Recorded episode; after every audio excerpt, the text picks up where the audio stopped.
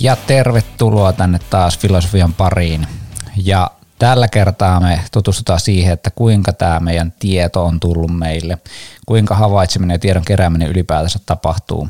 Tullaan käsittelemään vähän sitä, että äh, oikeastaan tämmöistä kahta erilaista kilpailevaa teoriaa, rationalismia ja empirismiä, jotka vaikutti enimmäkseen 1600-luvulla, 1700-luvulla. Ja sitten lopulta päädytään tähän Immanuel Kantin teoriaan, joka yhdistää nämä kaksi kaksi tuota teo- koulukuntaa toisiinsa.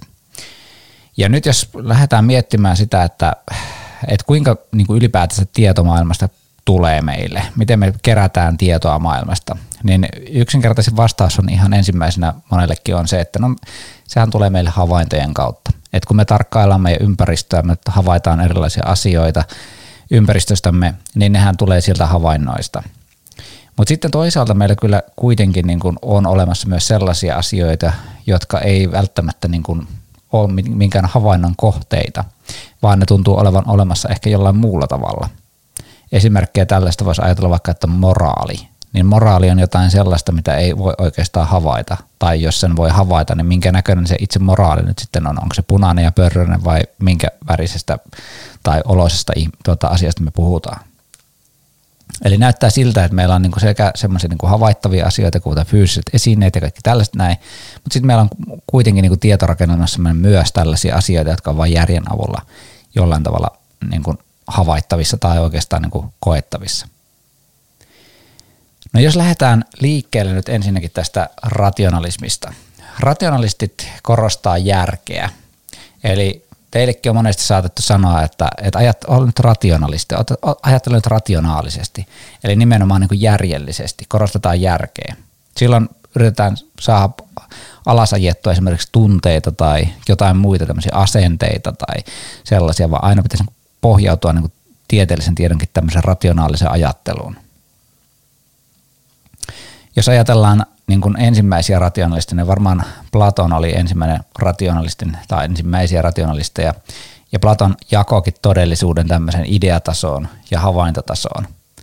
Ideataso oli tällainen järjen avulla havaittavissa, äh, anteeksi, järjen avulla niin ajateltavissa oleva ää, taso, jossa sijaitsi kaikki täydelliset ajatukset ja ideaalit niistä havaituista objekteista. Ja havaintotaso tosiaan oli niitä, että mitä meidän tässä havaintomaailmassa milloinkin on. Mutta jos me ajatellaan vaikka nyt sitä eroa, mikä siinä tulee, niin ää, ajatellaan vaikka täydellistä palloa. Jos me ajatellaan, yritetään miettiä täydellinen pallo, niin kaikki pystyy kuvittelemaan, että millainen on niin täysin pyöreä pallo. Sitä kutsutaan täydelliseksi palloksi. Mutta sitten jos meidän pitäisi tuottaa se kyseinen pallo tähän meidän niin kuin tähän todelliseen maailmaan, fyysiseen maailmaan, niin me ei pystytä sitä tekemään. Ja tarpeeksi tarkasti kun tarkastellaan, niin aina me löydetään joku virhe siitä, ja silloin jos me löydetään virhe siitä, niin silloin toki se ei enää ole täydellinen pallo. Eli toisena niin kuin Platon korosti, että, että nämä ideat, eli tämä täydellisen pallon idea, on niin kuin tärkeämpi asia yrittää löytää se, että mitä se tarkoittaa se täydellinen, täydellisen, täydellinen pallo, kun taas ne jäljitelmät siitä täydellisestä pallosta, mitkä yritetään tehdä tähän todelliseen maailmaan.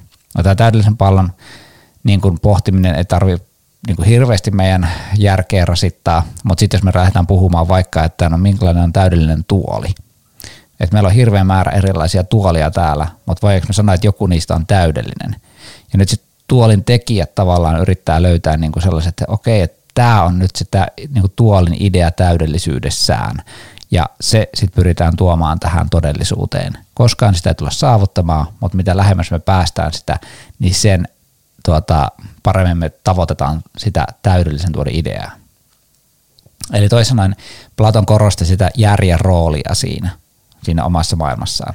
Ja jopa niin, että, että jos me mietitään, että mitä Platonin mukaan tieto sitten on, niin tieto on ihmisessä jo valmiiksi, koska ne havainnot oli jotain, niin kuin havaintomaailma oli jotain, mitä ei pitänyt korostaa, joka oli vähän niin kuin semmoinen epämieluisa, epätäydellinen joka tapauksessa. Ja nyt sitten, kun se täydellinen maailma oli se ideamaailma, niin käytännössä siis se meidän äh, tieto, varsinainen tieto mikä on, niin sen piti kohdistua siihen ideamaailmaan tietenkin, eikä tähän havaintomaailmaan. No mit, mistä sitten me voidaan tietää, että mikä, mikä on tietoa? Niin nyt sit Platon korosti sitä, että, että ihmisillä itse asiassa on jo valmiiksi tämä kaikki tieto maailmasta, mutta me ollaan vaan menetetty muistimme sillä hetkellä, kun me ollaan synnytty tähän maailmaan. Eli ajatuksena se, että ihminen on joskus ollut osa tätä täydellistä maailmaa, ja sitten kun ihminen on, äh, ihmisen sielu on otettu sieltä täydellisestä maailmasta ja istutettu se tähän ihmiseen, joka on sitten täällä maan päällä havaintomaailmassa, niin se, siinä tapahtuu tällainen muistinmenetys. Ja oppiminen on itse asiassa niin kuin muistiin palauttamista siinä tilanteessa. No ehkä tämä Platonin teoria nyt ei ihan hirveästi niin kuin saanut vastakaikua sitten niin kuin myöhemmällä ajalla. Toki ei niin kuin vielä vähemmän se saa niin kuin tänä päivänä sitä vastakaikua siinä, mutta joka tapauksessa niin kuin siemenet oli jo tässä vaiheessa kylvetty. Ja itse asiassa platonilainen tällainen ajattelu ihan niin kuin tosi pitkälle asti kantokin siellä. Ja René Descartes, joka oli sitten tuolla uuden ajan kynnyksellä 1600-luvulla, niin tota, se on ehkä niin merkittävimpiä me, niin tämän päivän kannalta näistä rationalisteista. Siinä ole, taaskin niin Descartesin mielestä niin olennaisempaa on järki kuin havainnot. Descartes ei niin sanonut, että havainnot olisi niin täysin hyödyttömiä tai ne olisi jotenkin, niitä ei olisi olemassa tai mitään tällaista näin, mutta se olennainen juttu oli se, että, että järki on kuitenkin se, joka on olennaisempaa tässä, niin kuin jos vertaillaan järkeä tai havaintoja. Koska yksinkertaisesti havainnot voi valehdella, havainnot on aina epätäydellisiä – kun taas järki on jotain, minkä avulla me pystytään ainakin pyrkimään siihen täydellisyyteen. Descartes oli sitä mieltä, että esimerkiksi sielun ja Jumalan olemassaolosta meillä on tämmöistä synnynnäistä tietoa, että me tiedetään synnynnäisesti se, että, että Jumala, jokin Jumala on olemassa ja että ihmisellä on sielu. Ja tieteellisesti, jos ajatellaan, niin Descartes lähti niin hakemaan tämmöistä ehdottoman varmaa tietoa, ja se ajatuksena oli se, että jos hän löytäisi tämmöisen ehdottoman varman tiedon, jota se voisi pitää tämmöisenä perustana sit kaikille muulle tiedolle. Ja tällainen tuota, ää, varma tieto tulee ihmisille tämmöisen systemaattisen epäilyn metodin kautta. Kokeillaan ajatuskoetta, mitä Descartes käytti. Eli lähdetään epäilemään kaikkea mahdollista. Jos se epäily niin onnistuu – edes jollain tavalla, että jos me pystytään niin kyseenalaistamaan se tieto jollain tavalla, niin meidän pitää hylätä se. No valitse tässä vaiheessa nyt jokin ympäristöstä sinne joku esine sellaiseksi, että, että joku fyysinen esine, joka ehdottoman varmasti on olemassa siinä.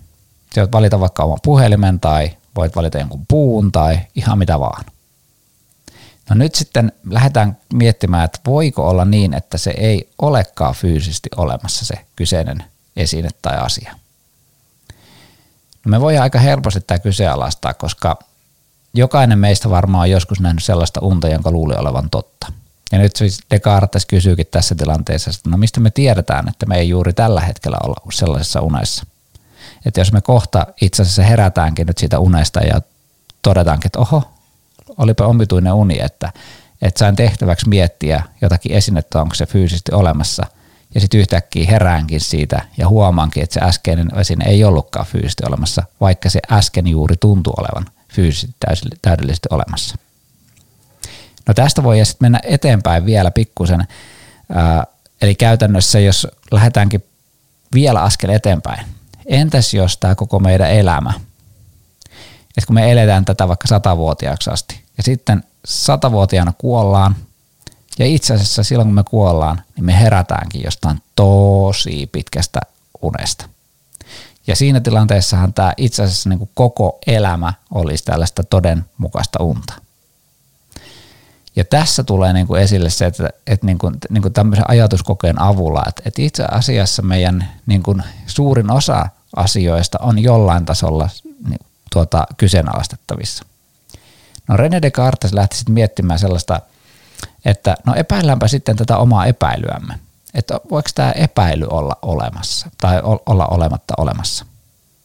Ja jos tämä epäily ää, ei olisi olemassa, niin mitä me nyt tällä hetkellä tehtäisiin? Eli näyttää siltä, että tämä epäily joka tapauksessa on olemassa.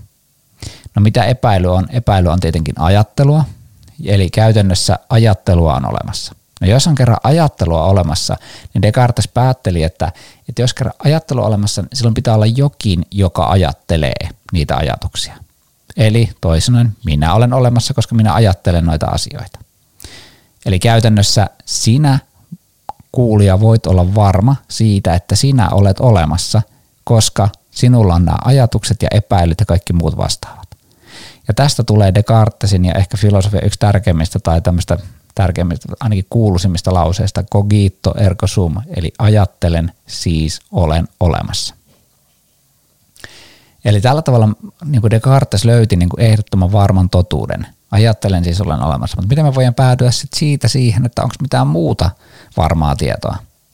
No Descartes todisti Jumalan olemassaolon seitsemällä eri tavalla ja totesi sitten loppujen lopuksi sen, että, että Jumala on hyvä ja Jumala ei tarkoituksenomaisesti äh, harhaanjohda ihmistä. Silloinhan me voidaan päätellä siitä, että maailma on suurin piirtein sellainen niin kuin se meille ilmenee.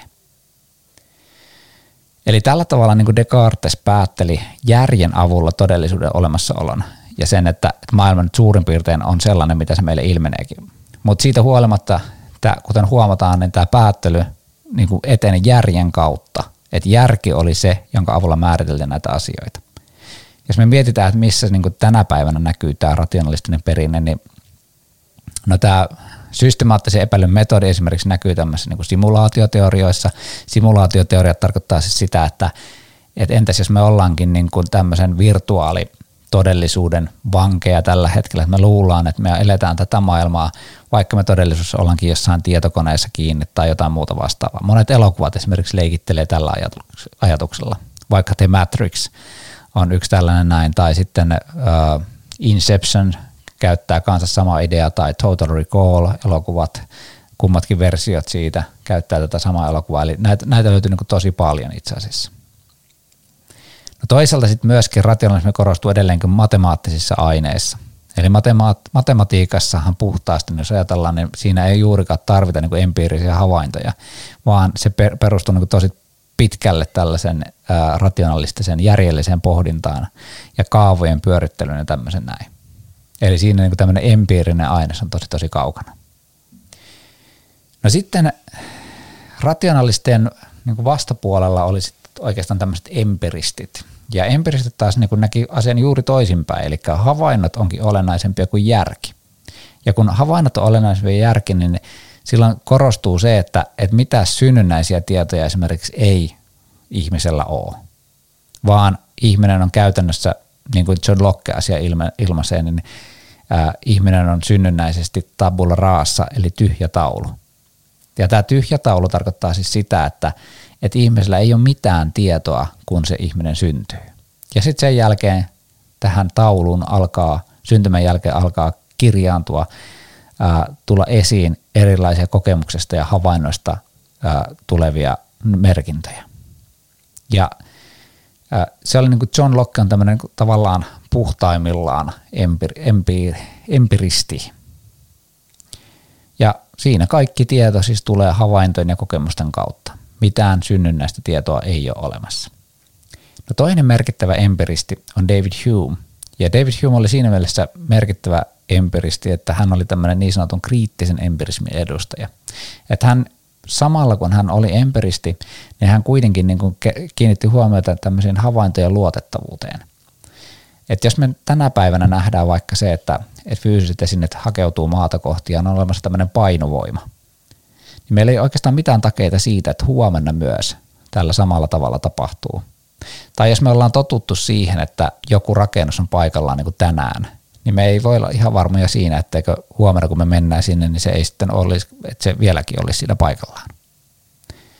Eli tavallaan ne havainnot, mitä me havaitaan tästä maailmasta, niin niiden avulla ei voi sataprosenttisesti olla varma siitä, että ne niin kuin toteutuu tulevaisuudessakin, vaan me tarvitaan siihen jotain muuta. Ja tämä muu sitten tulee erityisesti niin kuin Immanuel Kantin kohdalla esiin. Eli Immanuel Kant sitten äh, tavallaan heräsi tämmöisestä dogmaattisesta unestaan, tai niin kuin hän itse korostaa. Ja hänen mielestään tämmöinen kanttilainen käänne tapahtuu tietoteoriassa vaatimattomasti. Immanuel Kant puhuu kanttilaisesta käänteestä. niin tuota, tapahtuu just siinä, että kun huomataan, että itse asiassa me tarvitaan sekä empiirisiä havaintoja, kokemuksia sekä sitä järkeä, jonka avulla sitä tulkitaan. Mutta jos vielä hetki pysytään empirismissä ja empiristisissä tieteissä, tänä päivänä nimittäin empirismin perusperiaatteet näkyy niin kuin nimenomaan nimityksessä empiiriset tieteet. Empiiriset tiedot viittaa siis siihen, että kokemuksen havainnointiin, eli käytännössä testaamiseen liittyvät tieteet on empiirisiä tieteitä. Siellä ehkä kaikkein niin kuin äärimmilleen menevä empiirinen tiede on, sitä kutsutaan positivismiksi. Positivismi sanoo, että ainoastaan sellaiset asiat on tieteitä, tai sellaiset tuota, toiminnot on tieteellisiä, joista saadaan oikeasti konkreettisia havaintoja ja kaikki muut on sitten enemmän tai vähemmän spekulaatiota. Eli toisin sanoen tiede rajataan niin kuin hyvin vahvasti tämmöisiin kokeisiin, havaintoihin, testaamiseen liittyväksi toiminnaksi, jolloin esimerkiksi humanistiset tieteet eivät ole tiedettä lainkaan. No äsken puhuttiinkin jo Immanuel Kantista, ja Immanuel Kant oli siis se, joka yhdistää sitten empirismin ja rationalismin. Ja nyt sitten me päästään siihen tilanteeseen, jossa me luodaan tämmöinen nykyisen havaintokäsityksen pohja. Että jos me katsotaan, luet, lähdetään lukemaan psykologian parista sitä, että miten havaitseminen ja tiedon rakentaminen tänä päivänä tapahtuu, niin se pohjautuu hyvin suurelta osin Immanuel Kantin luomalle pohjalle. Immanuel Kant äh, sanoi tällaisen lauseen. Havainto ilman käsitettä on sokea ja käsite ilman havaintoa on tyhjä. Ja tämä, jos me lähdetään purkamaan tätä, niin ensinnäkin havainto ilman käsitettä on sokea. Ja tämä havainto tietenkin on sellainen, joka viittaa tähän empirismiin, ja sitten taas käsitesana on luonnollisestikin se, joka viittaa sitten rationalismiin. No havainto ilman käsitettä on sokea. Eli käytännössä me havaitaan niin kuin asiat joksikin järjen avulla – Eli jos me havaitaan, kato nyt vaikka nyt taas sitä jotain fyysistä esinettä, minkä, mikä sun ympäristössä on, valitse joku niistä, niin se, jos valitaan vaikka puhelin siksi fyysiseksi esineeksi, niin se puhelin, me saadaan puhelimesta havainto, mutta se havainto tulkitaan sillä järjen avulla, että siinä on kyseessä puhelin. Ja tämä on niin kuin tämän käsit, niin kuin lauseen merkitys, eli havainto ilman käsitettä on sokea. Eli me tarvitaan siis järki tulkitsemaan näitä meidän havaintoja. No sitten taas tämä toinen osa tästä virkkeestä, eli käsite ilman havaintoa on tyhjä. Niin tässä taaskin samalla tavalla käsite on rationalismi ja havainto on empirismiin viittava käsite. Ja nyt tässä tapauksessa ää, me puhutaan vaikka höröpsis-käsitteestä. Niin höröpsis-käsite ei viittaa mihinkään, mutta äsken se puhelin-käsite viittaa selkeästi siihen konkreettiseen fyysiseen puhelimeen. Ja tällainen, jos me sanotaan näin, että käsite ilman havaintoa on tyhjä, niin me kerrotaan siinä, että, että on olemassa niin sanoja, jotka ei viittaa mihinkään. Ja silloin ne on tyhjiä sanoja, kunnes me sitten kiinnitetään siihen joku havainto. Me voidaan antaa vaikka meidän omalle rakkaalle puhelimelle nimelle nimi höröpsis. Ja tämän jälkeen se höröpsis tunnistetaan siitä, että hei tuossahan on tuo minun höröpsis puhelimeni. Eli tällä tavalla sit se käsite ei olekaan enää tyhjä, vaan se onkin saanut sit sille merkityksen. Ja yleensäkin me itsekin pyrin korostamaan sitä, että kun me ajatellaan, kun me mietitään asioita, kun me opiskellaan asioita, niin meille pitäisi löytää se merkitys niillä asioilla. Miksi tätä tehdään, miksi, ää, niin kuin, mikä, miten, niin kuin, mikä tämä merkitys on. Jos te opiskelette asian, niin te aika helposti vaan suoritatte semmoista lukemista – tai suoritatte sitä niin kuin tavallaan kirjan lukua tai kuuntelemista tai jotain muuta vastaavaa, kun oikeasti meidän pitäisi niin kuin pysähtyä miettimään sitä merkitystä, että mitä tässä nyt itse asiassa äsken luki tai mitä tässä äsken itse asiassa kerrottiin. Ja sen jälkeen vasta kun me ollaan ymmärretty se asia, niin sen jälkeen se varsinaisesti on meille tietoa. Mutta palataan siihen Immanuel Kanttiin vielä. Tai itse asiassa palataankin Ludwig Wittgensteiniin. Koska kantin kautta me päästään siihen, että, että kun me havaitaan jokin asia joksikin, niin me itse asiassa havaitaan asiat aina joksikin tämän järjen avulla. Ja järki on käytännössä tänä päivänä entistä enemmän me puhutaan niin kuin käsitteistöstä, eli sanoista. Sen niminen filosofi Ludwig Wittgenstein 1900-luvulla on sanonut, että kieli on maailman rajat. Ja se tarkoittaa sillä kieliomaailman rajat sitä, että, että kaikki asiat, joita me ymmärretään tästä maailmasta, niin on kielellisiä. Otetaan vaikka esimerkki, että, että nyt kun sulla on ympäristö siinä, tarkkailepa omaa ympäristöäsi. Ja nyt jos tarkkailisit sitä omaa ympäristöä, niin yritä löytää sieltä joku sellainen tekijä, jolle ei annettu minkäänlaista nimeä. Ja nyt kun sä ajattelet, että sä löydät vaikka katosta tai sillankaiteesta tai jostain muusta vastaavasta, että tuo pylpyrä on sellainen, mille ei ole annettu nimeä, niin itse asiassa just sillä hetkellä sä annat sille nimen tuo pylpyrä. Niin sehän pylpyrä on tässä tapauksessa nimi. Ei se mikään virallinen nimi ole, mutta ei kukaan pyytänytkään mitään virallista nimeä. Ja tätä Wittgenstein niin sanoi, että, että, tavallaan kaikki asiat, mitä me ymmärretään, niin me ymmärretään se kielen avulla, sanojen avulla – Eli tällä tavalla niin kuin Immanuel Kantin ja Wittgensteinin välillä tuntuu olevan niin kuin jonkinnäköinen yhteys siellä. Ja jos mennään vielä pidemmälle tähän nykypäivän havaintoon, niin itse asiassa niin kuin järki toimii myös aktiivisesti siinä havainnossa. Otetaan esimerkki taaskin. Eli kaksi, kaksi eri tuota ihmistä tarkkailee samaa metsää vierekkäin. Vierekkäin on metsuri ja sitten taiteilija. Ja nyt kun ne katsoo sitä metsää, niin ne havaitsee sen metsän eri tavalla, vaikka ne katsoo sitä täsmälleen samaa metsää. Metsuri havaitsee siitä metsästä sitä, että tuosta pitäisi ottaa ja harventaa tuota ja tuota ja onpas tuolla hyvät latvat tuolla puulla, se on elinvoimainen ja kaikkea tällaista näin, kun taas se taiteilija kiinnittää huomiota vaikka siihen, että kuinka valo ja varjo keskustelee keskenään siinä, siinä tuota, tai minkälaisia värejä sieltä löytyy siitä metsästä. Eli vaikka nämä kaksi ihmistä katsookin samaa metsää samaan aikaan, niin ne havaitsee eri asioita siitä. Eli tätä tarkoittaa se, että järki toimii aktiivisesti siinä havainnossa. Otetaan toinen esimerkki psykologian tutkimuksesta, jossa tutkittiin sitä, että mitä ihmiset havaitsee kaduilla. Siinä otettiin jaoteltiin ihmiset miehiin, naisiin ja lapsiin. Miehet havaitsi kuumalta kesäkadulta naisia. Mitä vähempi pukeisia naisia, niin sen paremmin ne havaittiin sieltä. Naiset enemmän kiinnitti huomiota ihmisten vaatteisiin, että mihin ihmiset pukeutuu, minkälaisia vaatteita niillä on. Tämän takia esimerkiksi niin kuin monet vaatekauppojen niin kuin somisteikkunat niin kuin kuvastaa enemmänkin naisten vaatteita siellä kuin miesten vaatteita, koska miehet harvemmin niitä sitten katsoo niitä somisteikkunoita. Lapset taas havaitsi sieltä kaduilta kaikenlaiset eläimet, jos sillä sattuu olemaan koiria tai puluja tai jotain muuta vastaavia, niin ne lapset pongaa tosi helposti. Tai sitten jätskikioskit tai nalle roikkumassa jonkun laukusta tai jotain tällaisia näin.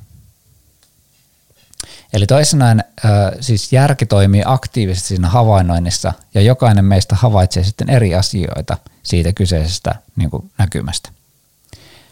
No jos mennään vielä vähän siihen Immanuel Kanttiin, niin Immanuel Kant jakoi sitten tai niin kuin, tavallaan käsitteli myös sitä asiaa, että, että voiko ihminen saavuttaa sitten oikeaa tietoa siitä todellisuudesta.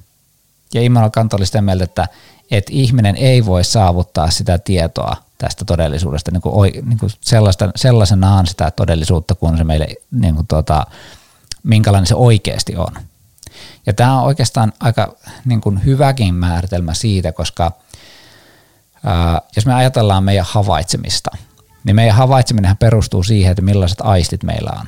No ensinnäkin meiltä puuttuu jo valmiiksi niin kuin tiettyjä aisteja. Meiltä puuttuu vaikka kaikuluotain aisti, mikä lepakolla on, tai meiltä puuttuu erilaisia lämmö, lämmön tuota, aistimuksia niin kuin tämmöisenä visuaalisena juttuina. Eli käytännössä meillä siis toisenaan ää, se todellisuus, missä me eletään, niin me ei saavuteta sitä sellaisenaan kuin se oikeasti on, vaan me ollaan aina niiden aistihavaintojen varassa.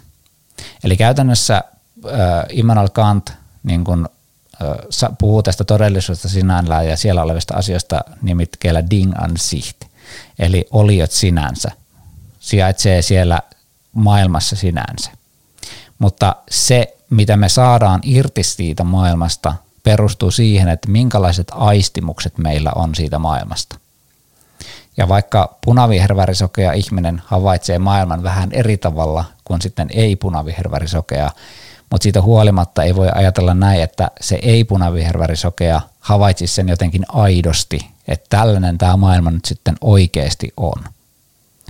jos me ajatellaan, että maailma niin kuin ilmenee meille tällaisena niin kuin juuri sellaisena niin kuin se on, niin tätä kutsutaan tieteen filosofissa nimellä naivirealismi, joka tarkoittaa sitä, niin tämä naivi, että oikeasti se on vähän lapsellista uskoa, että se maailma olisi juuri sellainen niin kuin me havaitaan.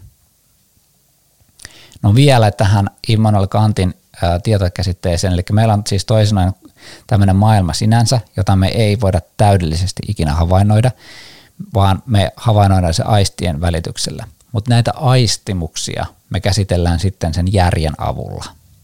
Eli meillä on järki, jonka avulla me saavutetaan ne aistimukset siitä maailmasta sinänsä. Ja siinä on niin kuin Immanuel Kantin ajatukset tästä asiasta. Eli käytännössä me ollaan nyt käyty läpi tässä kolme erilaista teoriaa. Me ollaan käyty läpi nyt rationalismi, jossa tieto perustuu enemmän järkeen kuin havainnointiin. Ja sieltä meillä tärkein filosofi oikeastaan tässä tapauksessa oli René Descartes, joka systemaattisen epäilyn metodillaan päätyi ehdottoman varmana pidettyyn totuuteen cogito ergo sum, eli ajattelen siis olen. Rationalismin huono puoli oli siis se, että, että siellä uskotaan tämmöiseen synnynnäiseen tietoon, mikä ei tällä, tänä päivänä tunnu niin kuin hirveän relevantilta asialta, vaan se tuntuu siltä, että, että Jumala ja tämmöinen ideamaailma, mikä Platonilla vaikka oli, niin ne ei tunnu lähtökohtaisesti hirveän tämmöisen tieteellisesti uskottavilta. Empiristit taas niin kuin korosti havaintoja ja kokemuksia järjen kustannuksella. Eli niiden mielestä se havainto ja kokemus on tärkeämpi asia kuin se itse järki. Ja siellä tärkeimmät filosofit oli John Locke ja sitten David Hume. John Lockella oli tämä ajatus tabula raasasta, eli se, että mielen aluksi tyhjä taulu. Ja siis käytännössä ihmisellä ei ole mitään tietoa silloin, kun se syntyy. Ja David Hume oli se, joka asettautui kriittiseksi sitä havaintoja kohtaan, että siitä me kyllä havaitaan kaikkia asioita, mutta siitä, että onko nämä havainnot samanlaisia myös huomenna, niin siitä ei voi tietenkään tietää niin kuin varmaa. Ja empiristien ongelmia on luonnollisesti se, että se on hyvä argumentti, että me ei oikeasti tiedetä, että kertoko nämä ja havainnot totuuden, vaan me huomataan, että meillä on kaikenlaisia illuusioita ja harhakuvitelmia ja muuta vastaavaa, jotka valehtelee meille. Ja sitten kolmantena teoriana meillä oli tämä Immanuel Kant, joka yhdistää tämän empirismin ja rationalismin, sanoa, että me tarvitaan sekä havaintoja että järkeä, jonka avulla me hava- niin kuin ymmärretään nämä havainnot. Ja vielä niin, että järki on niin kuin aktiivinen niitä havaintoja tehdessämme. Eli nyt me ollaan päästy niin kuin kolmen teorian kautta siihen, että, että mitä se, miten tieto rakentuu ö, meille, kuinka havaitseminen ja tiedon kerääminen tapahtuu niin kuin tästä meidän todellisuudesta. Tällä podcastilla te olette siis oppinut nämä kolme asiaa ja ensi kerralla sitten taas aivan muihin asioihin. Moi!